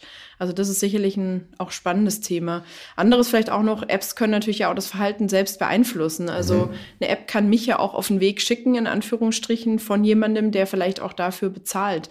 Mhm. Ist auch sowas vielleicht ein Punkt, ähm, der zu berücksichtigen wäre in der modernen und zukünftigen Verkehrsplanung? Ja, definitiv. Also ich glaube, da kommen wir ja auch im weiteren Sinne in das ganze Thema Datensicherheit rein. Ich glaube, da sind wir grundsätzlich in Deutschland sehr sensibilisiert für und das finde ich auch gut. Trotzdem sollte es, ähm, ich glaube, da äh, gibt es einige, die, die stimmen mir dazu, sollte es nicht zu stark dazu führen, dass wir Innovationspotenzial verlieren. Also ähm, ich glaube, wir müssen auch die Innovationen, die in so Leistung potenziell liegen, die müssen wir auch, das Potenzial sollten wir auch nutzen, also uns nicht zu stark von Datensicherheit äh, abschrecken lassen. Genau. Das war ja der vierte Punkt, den Sie mhm, äh, angesprochen genau. haben. Und wir haben da äh, in, in Peking und in äh, Chicago gelernt, wenn wir nur genug Verkehrsdaten haben oder Bewegungsdaten der Menschen, dann ist natürlich möglich, äh, die, die Angebote, die Mobilitätsangebote ähm, sehr zielgerichtet äh, zu, zu präsentieren. Also man kann dann im Prinzip Demand, On-Demand-Shuttles bereitstellen, weil man genau zu einer bestimmten Zeit, wenn man genau weiß, zu der Zeit ist eine Nachfrage hoch, da sind viele Pendlerbewegungen und so weiter wohl wissend um das, um, um das Thema Datensicherheit, aber diese Datenmengen, mit denen wir arbeiten durften in diesen Städten, die haben natürlich schon gezeigt, wenn man die in Händen hält äh, und sie positiv nutzt im Sinne der Entwicklung von Mobilitätsdienstleistungen, da kann man wirklich was bewirken. Mhm.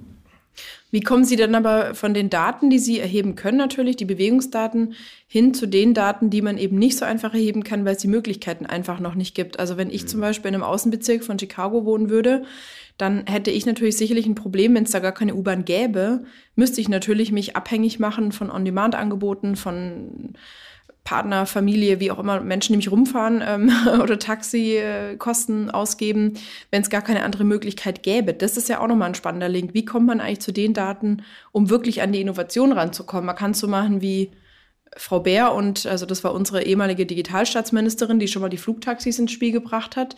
So kann man natürlich an andere Daten rankommen, indem man innovative Ideen selbst einbringt. Aber vielleicht äh, haben Sie ja als Wissenschaftler auch noch andere Methoden, da mehr sich der Innovation nochmal anzunähern.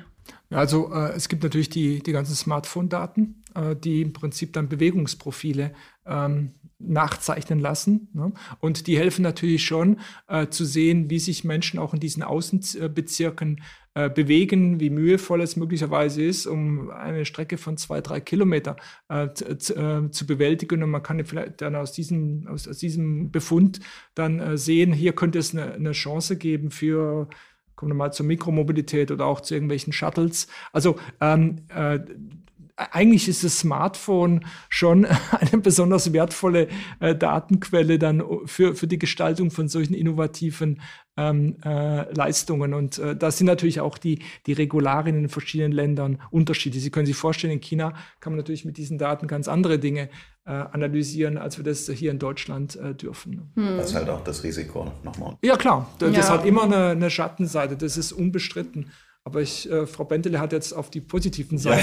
Ja, ja, aber ich habe natürlich auch die negative so ein bisschen. Ich kann ja auch nur die Aufzeichnungen liefern mit den Möglichkeiten, mit denen ich habe. Und im genau. Moment, für mich zum Beispiel, ist ja ein spannender Punkt, wenn ich jetzt, ähm, ich komme gebürtig vom Bodensee, von einem kleinen Dorf mit sechs Häusern. Und da gibt es überhaupt nichts, was dahin fährt. Mhm. Ähm, Im Zweifel nur nicht mal der Schulbus, wenn mhm. Ferien sind. Also da kommt mhm. man einfach überhaupt nicht hin. Mhm. Also würde mein Smartphone natürlich eine Autostrecke aufzeichnen, was mich aber extrem abhängig macht.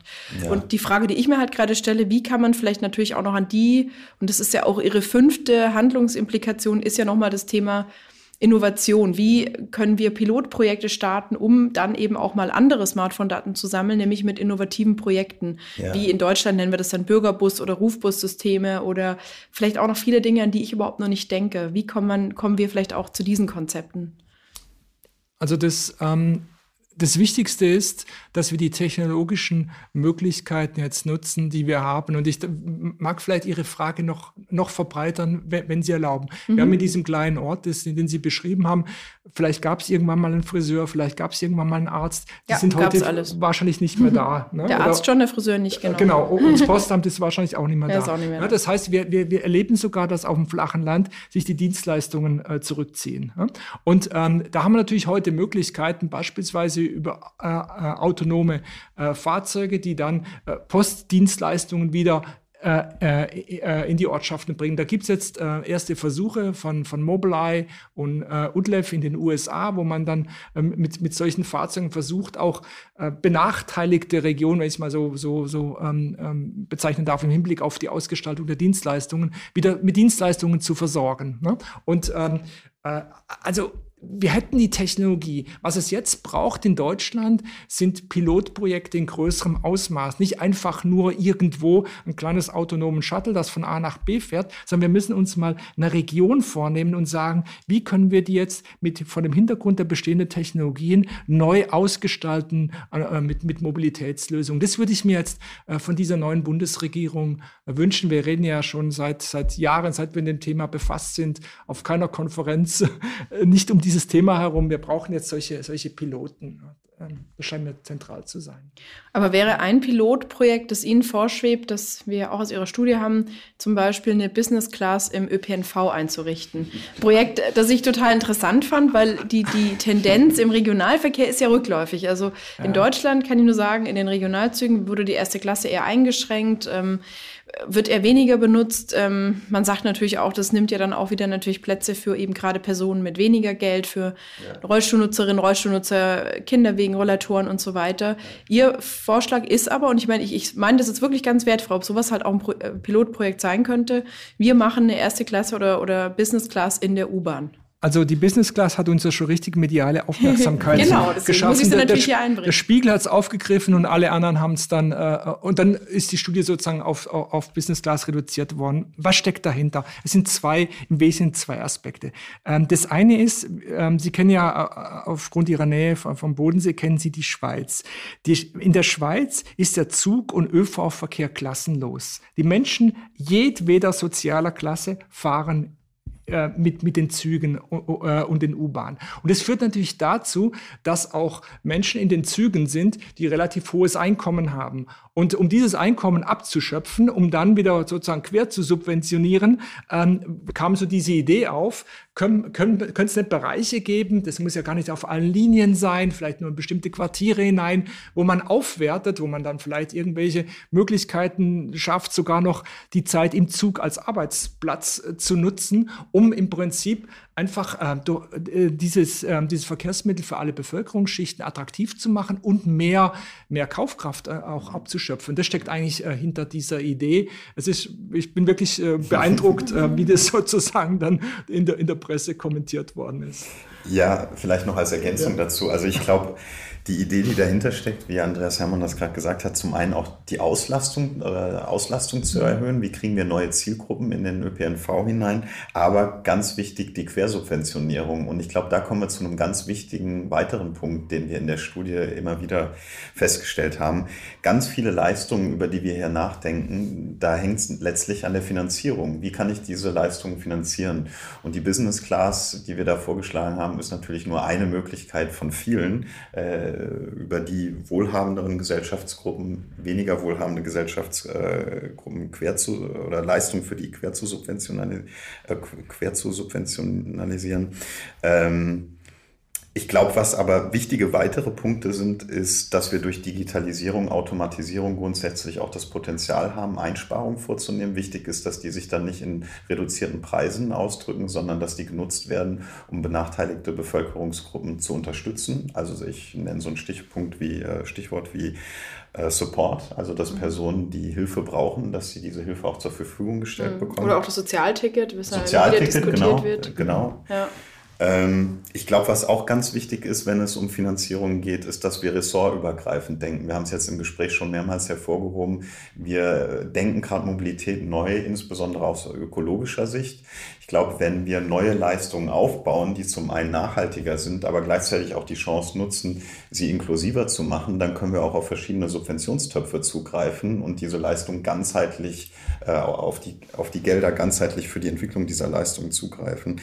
Und ich komme nochmal auf das Thema, ich glaube, ein weiterer Punkt, wenn es um Finanzierung geht, ist die Lobbypower. Mhm. Die, die Gruppen, die unterstützt werden sollen, die brauchen einfach eine gute Lobby, die ihre Interessen in den politischen Diskurs mit, mit reinträgt. Mhm. Total spannend. Also ich finde die Idee übrigens spannend zu diskutieren. Ich würde die gar nicht so abqualifizieren und abstrafen. Nicht, weil ich glaube, sie ist vielleicht zwingend der, ich weiß es einfach nicht, aber im Moment würde ich jetzt erstmal von meiner Grundthese nicht denken, dass das vielleicht uns die Zukunft bringt, aber zum Beispiel verschiedene Bereiche auch im ÖPNV zu haben, zum Beispiel einen für Personen, die schon arbeiten wollen im ÖPNV, wo es einfach ruhiger ist. Also mal generell darüber zu diskutieren, ob man das vielleicht ein bisschen anders strukturieren müsste, ob es vielleicht mehr Bereiche gibt, wo man einfach sitzen kann und andere für Leute, die es okay finden. Also ich zum Beispiel sitze überhaupt nicht gerne im ÖPNV. Ich äh, stehe lieber eine halbe Stunde ähm, und freue mich immer, wenn es genug Stehplätze gibt. Also auch da sind ja die Bedürfnisse der Menschen sehr, sehr unterschiedlich. Also mhm. vielleicht wäre das tatsächlich ein spannender Ansatzpunkt. Mhm. Was auch nochmal ein spannendes Stichwort ist, das Sie vorher schon mal genannt hatten, ist das Thema On-Demand-Angebote. Wo sehen Sie da dann das große Potenzial, um eben auch dem Wunsch nach individueller Mobilität Rechnung zu tragen im Bereich der On-Demand-Angebote, weil das könnte ja eine Sache sein, die auch sehr schnell umgesetzt wird und könnte auch eine Sache sein mit der richtigen, ich habe versprochen im, An im Vorgespräch, nicht auf Paragraphen rumzureiten, aber ähm, wo man natürlich mit den richtigen gesetzlichen Vorgaben auch eine gute Barrierefreiheit erreichen könnte, wenn es ausreichend barrierefreie Fahrzeuge auch für die On-Demand-Angebote gäbe. Wie sind da dann so Ihre Ansätze und Gedanken dazu? Also On-Demand ist sicher ein Thema, um den ländlichen Raum äh, sehr gut abzudecken. Ja, oder wenn wir wieder auf unsere Städte schauen, solche Flächenstädte wie Chicago, Dallas und so weiter, die riesige Ausmaße haben, wo weit verstreute Häuser ähm, äh, zu finden sind. Aber bei uns in Deutschland wäre das im Prinzip ähm, äh, der ländliche Raum. Und äh, das, es gibt ja sowas ähnliches, Ruftaxi, Rufbus, solche Dinge äh, haben wir schon. Äh, die müssen nur sehr schnell und sehr effizient sein. Also da, da, da stellen wir schon fest, wenn jemand dann eine Stunde warten muss, bis, bis dieser Bus da mal vorfährt, das ist zu lang. Also da, da gibt es irgendwo erlebte Schwellen, äh, die man da nicht überschreiten sollte. Und deshalb auch wieder, ich komme wieder zu, den Daten zurück, äh, das hilft natürlich schon, wenn man diese, diese Mobilitätsbedürfnisse dieser ländlichen Bevölkerung ein klein wenig kennt, um im Prinzip schon vorausschauend äh, dann die Fahrzeuge entsprechend einsteuern äh, zu können. Aber vom Grundsatz her würde ich sagen, der, im ländlichen Raum ist das äh, der entscheidende Ansatz. Mhm. Also für viele Menschen ist natürlich ein On-Demand-Angebot schon eine tolle Chance, weil sonst insbesondere Menschen mit Behinderungen auf besondere, besondere Behinderten- oder Krankentransporte angewiesen sind, auf teure Taxen. Und äh, Sie hatten ja auch in Ihrer Studie eine Modellrechnung zum Thema On-Demand-Angebot gemacht. Können Sie da noch mal ein, zwei Stichworte zu nennen?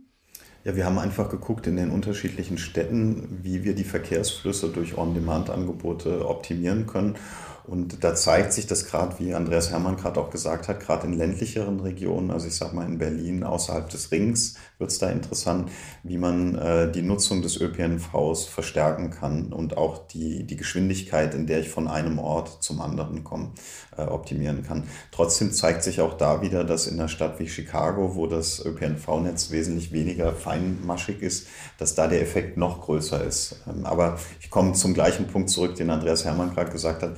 Es zeigt, zeigt sich einfach sehr schön, wie in, in in eher äh, schwach besiedelten Gebieten äh, da Nutzen rausgezogen werden kann. Am Ende wird man das als sozialpolitische Aufgabe verstehen müssen. Also man, man wird es nicht profitabel bekommen. Ja? Das ist nicht, äh, nicht unbedingt sicher, dass, dass die privaten Anbieter das, das überhaupt übernehmen und dauerhaft durchhalten. Also ich würde das schon äh, am Ende als sozialpolitische Aufgabe äh, sehen, äh, die auch mit Steuermitteln gegebenenfalls quersubventioniert werden muss. Das ähm, ist Teil einer Grundversorgung aus meiner Sicht. Mhm. Also Teil der Daseinsvorsorge, genau. die die Kommunen und Landkreise, wie wir es in Deutschland eben wer, sagen, wer auch immer, ja, genau. Können, die öffentliche Kantone bei Ihnen, Fall. genau. Mhm. Ähm, vielleicht noch ein äh, spannender Verkehrsbereich oder Verkehrssystem ähm, ist ja der Berlkönig in Berlin.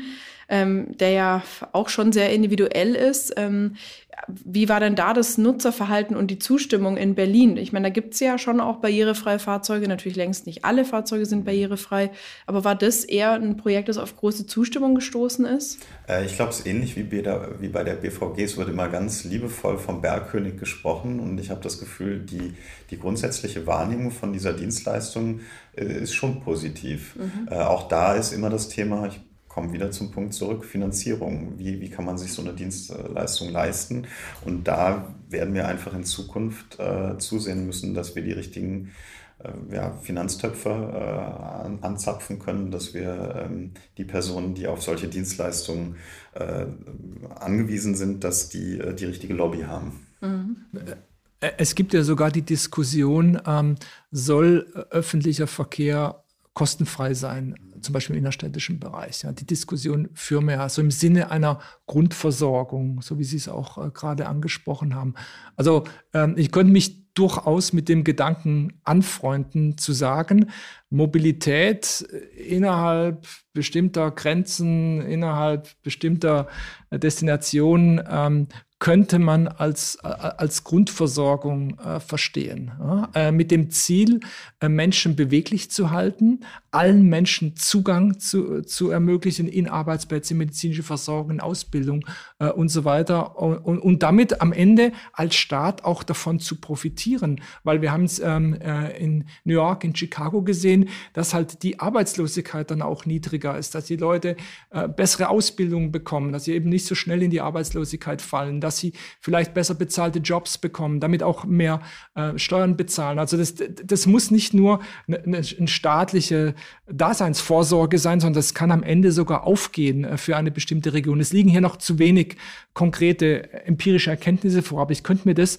durchaus, wenn ich es mal so sagen darf, als, als, als Gewinnmodell äh, der öffentlichen Hand vorstellen. Ne? Aber könnte es nicht auf der anderen Seite, äh, jetzt werden mich einige meiner Mitglieder wahrscheinlich steinigen wollen, genau zu diesem Zeitpunkt, könnte es aber nicht auf der anderen Seite auch eine Möglichkeit sein, das Autofahren einfach so teuer zu gestalten, dass äh, viele Menschen eben dann auch sagen, okay, dann ähm, steige ich um auf den ÖPNV, der dann natürlich aber auch verfügbar sein muss.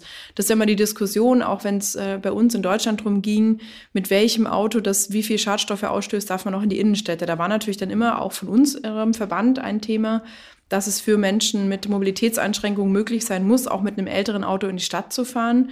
Das habe ich natürlich auch immer brav vertreten als Präsidentin, würde aber natürlich äh, privat jetzt immer oder kann ich auch als VDK-Präsidentin machen, einschränkend sagen, wenn es Alternativen gäbe, wie einen gut ausgebauten barrierefreien ÖPNV, dann finde ich nicht zwingend, dass man, dass jeder mit einem Auto in die Stadt muss. Also gäbe es vielleicht auch da noch einen anderen Ansatzpunkt, als zu sagen, der ÖPNV ist ganz umsonst ähm, und kann dann natürlich auch locker flockig für alle, die sonst aber auch gerne mal, wenn es regnet, mit dem Auto fahren, dazu genutzt werden.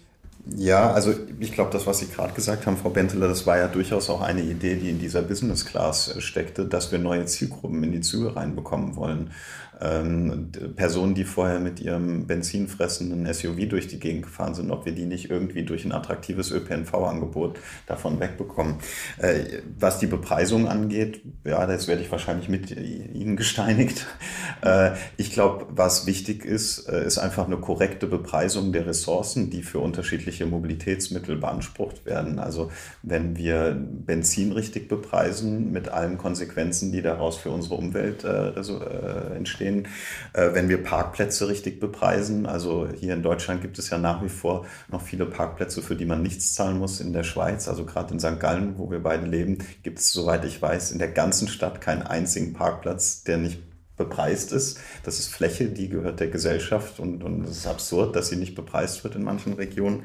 Ähm, aber auch Arbeitskräfte, äh, um vielleicht auch das ganze Thema Logistik noch aufzugreifen. Wenn der Paketdienst, wenn der Fahrer von den Paketen einen bestimmten Lohn bekommt, dann ähm, reguliert das äh, ökonomische, das Marktsystem, die Marktwirtschaft äh, reguliert dann von, von selbst, ob wir solche Leistungen in, in Anspruch nehmen oder nicht. Also für mich ist eine ganz wichtige Sache die Bepreisung von Ressourcen und dann regeln sich bestimmte Sachen auch äh, selbst. Ja. Es ist aber aus, äh, so, Frau Bendele, dass ÖV per se nicht immer das beste Verkehrsmittel ist. Stellen Sie vor, Sie haben einen, einen Zug, der wiegt ähm, 50 Tonnen und da haben Sie 10 zehn, zehn Leute drin, die sie dann in ein Quartier hineinfahren. Dann haben sie fünf Tonnen bewegt pro, pro Person. Ja? Da, da, da können Sie sogar mit dem 2,5 Tonnen Suff reinfahren und ist ökologisch immer noch besser. Also, ähm, was ich damit sagen will, ähm, äh, äh schwarz-weiß haben wir schon mal drüber diskutiert heute, ähm, das darf es nicht geben, sondern jedes Verkehrsmittel hat, hat seinen Platz und effiziente Autos, gerade wenn wir jetzt Hinblick auf, auf E-Mobilität denken,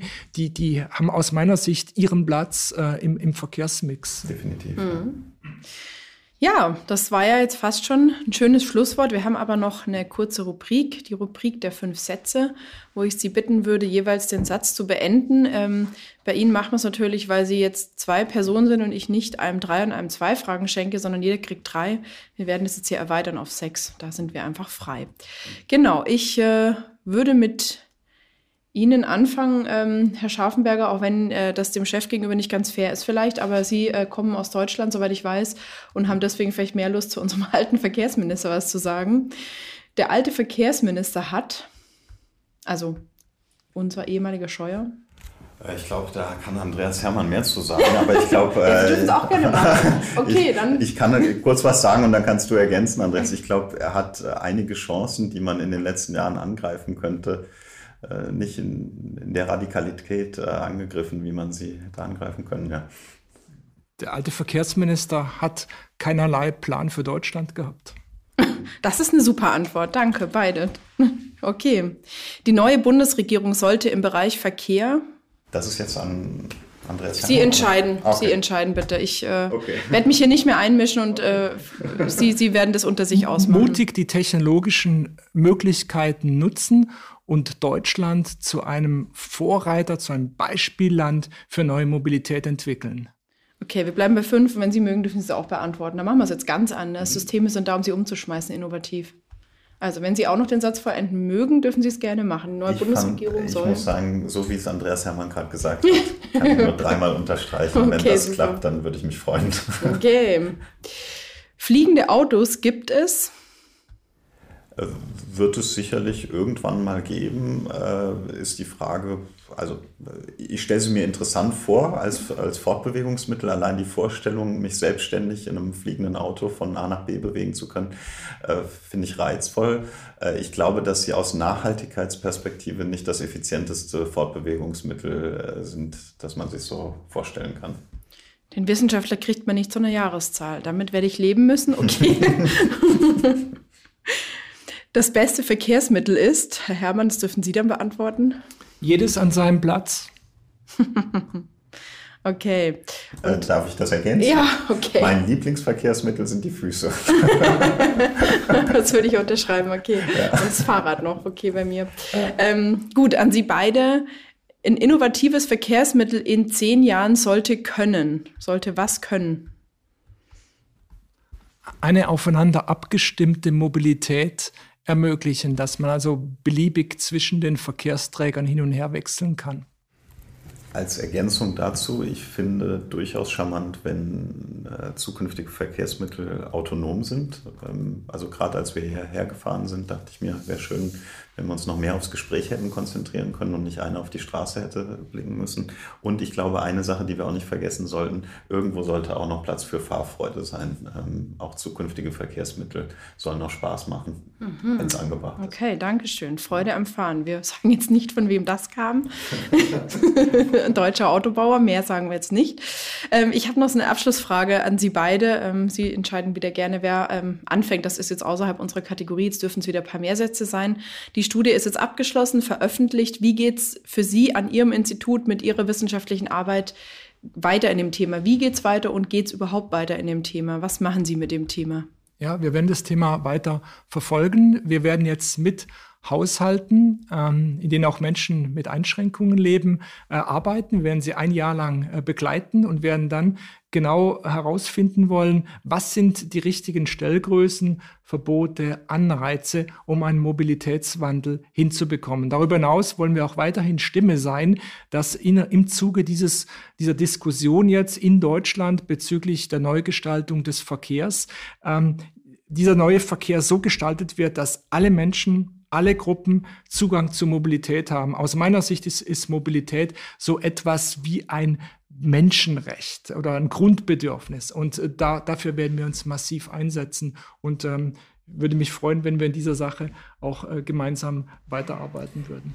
Das war jetzt eigentlich so schön, dass okay. ich noch was ergänzen möchte. Ich sage Ihnen beiden ganz, ganz herzlichen Dank. Das war ein echt spannendes Gespräch. Man hätte das noch äh, sehr weit vertiefen können, aber äh, wir kommen heute mal zu einem Ende, bleiben aber dazu sehr, sehr gerne im Gespräch und suchen auch weiter nach guten, innovativen und inklusiven Lösungen. Das Schöne und auch Schwierige an dem Thema meines Erachtens ist, dass es ja nicht so ganz einfach ist ähm, all diese unterschiedlichen Bedürfnisse nach der Unabhängigkeit, der Mobilität, äh, die barrierefrei ist, der Umweltverträglichkeit und so weiter unter einen Hut zu bringen. Deswegen braucht es viele Menschen und Gruppen wie Wissenschaftlerinnen und Wissenschaftler, VDK-Präsidentinnen und andere, die sich mit dem Thema befassen. Und ich sage Ihnen herzlichen Dank für Ihre Befassung mit dem Thema. Danke für die Einladung. Danke, Frau Mente. Bevor ich mich bei euch, liebe Hörerinnen und Hörer, verabschiede, möchte ich wie immer meinen ganz persönlichen Lichtblick mit euch teilen. Zu Beginn eines neuen Jahres haben ja viele von uns gute Vorsätze gefasst, die ihr Leben verändern, ja vielleicht sogar verbessern sollen. Die Mehrzahl der empirischen Studien zeigt, dass ein guter Vorsatz die Wahrscheinlichkeit des Handelns stark erhöht. Sprich, ein guter Vorsatz als konkretes Projekt ist eine gute Voraussetzung, um ein Vorhaben auch durchzuziehen. Welche guten Vorsätze habt ihr euch an Silvester vorgenommen? Meine guten Vorsätze haben vor allem mit dem Laufen zu tun. Denn ganz klar, für mich ist Laufen die beste Entspannung nach einem harten Arbeitstag. Und deswegen habe ich mir überlegt, dass dieses Jahr ein gutes Jahr ist für mindestens drei Läufe, einen 10-Kilometer-Lauf, einen Halbmarathon mit 21 Kilometer und im Herbst in Köln ein Marathon mit 42 Kilometer. Wenn ich die alle umsetze, dann bin ich auf jeden Fall ein ganz kleines Stück glücklicher und natürlich auch fitter. So, liebe Hörerinnen und Hörer, und damit verabschiede ich mich für die heutige Folge. Ich hoffe sehr, dass sie euch Spaß gemacht hat, genauso viel wie mir. Also, abonnieren nicht vergessen und dann bis zum nächsten Mal. Viele Grüße, eure Verena.